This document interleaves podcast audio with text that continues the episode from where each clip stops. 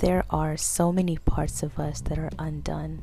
As we journey through life, we may come to realize that we have to undo and unlearn thought processes and behaviors that keep us undone. But also remember that being undone simply means not done.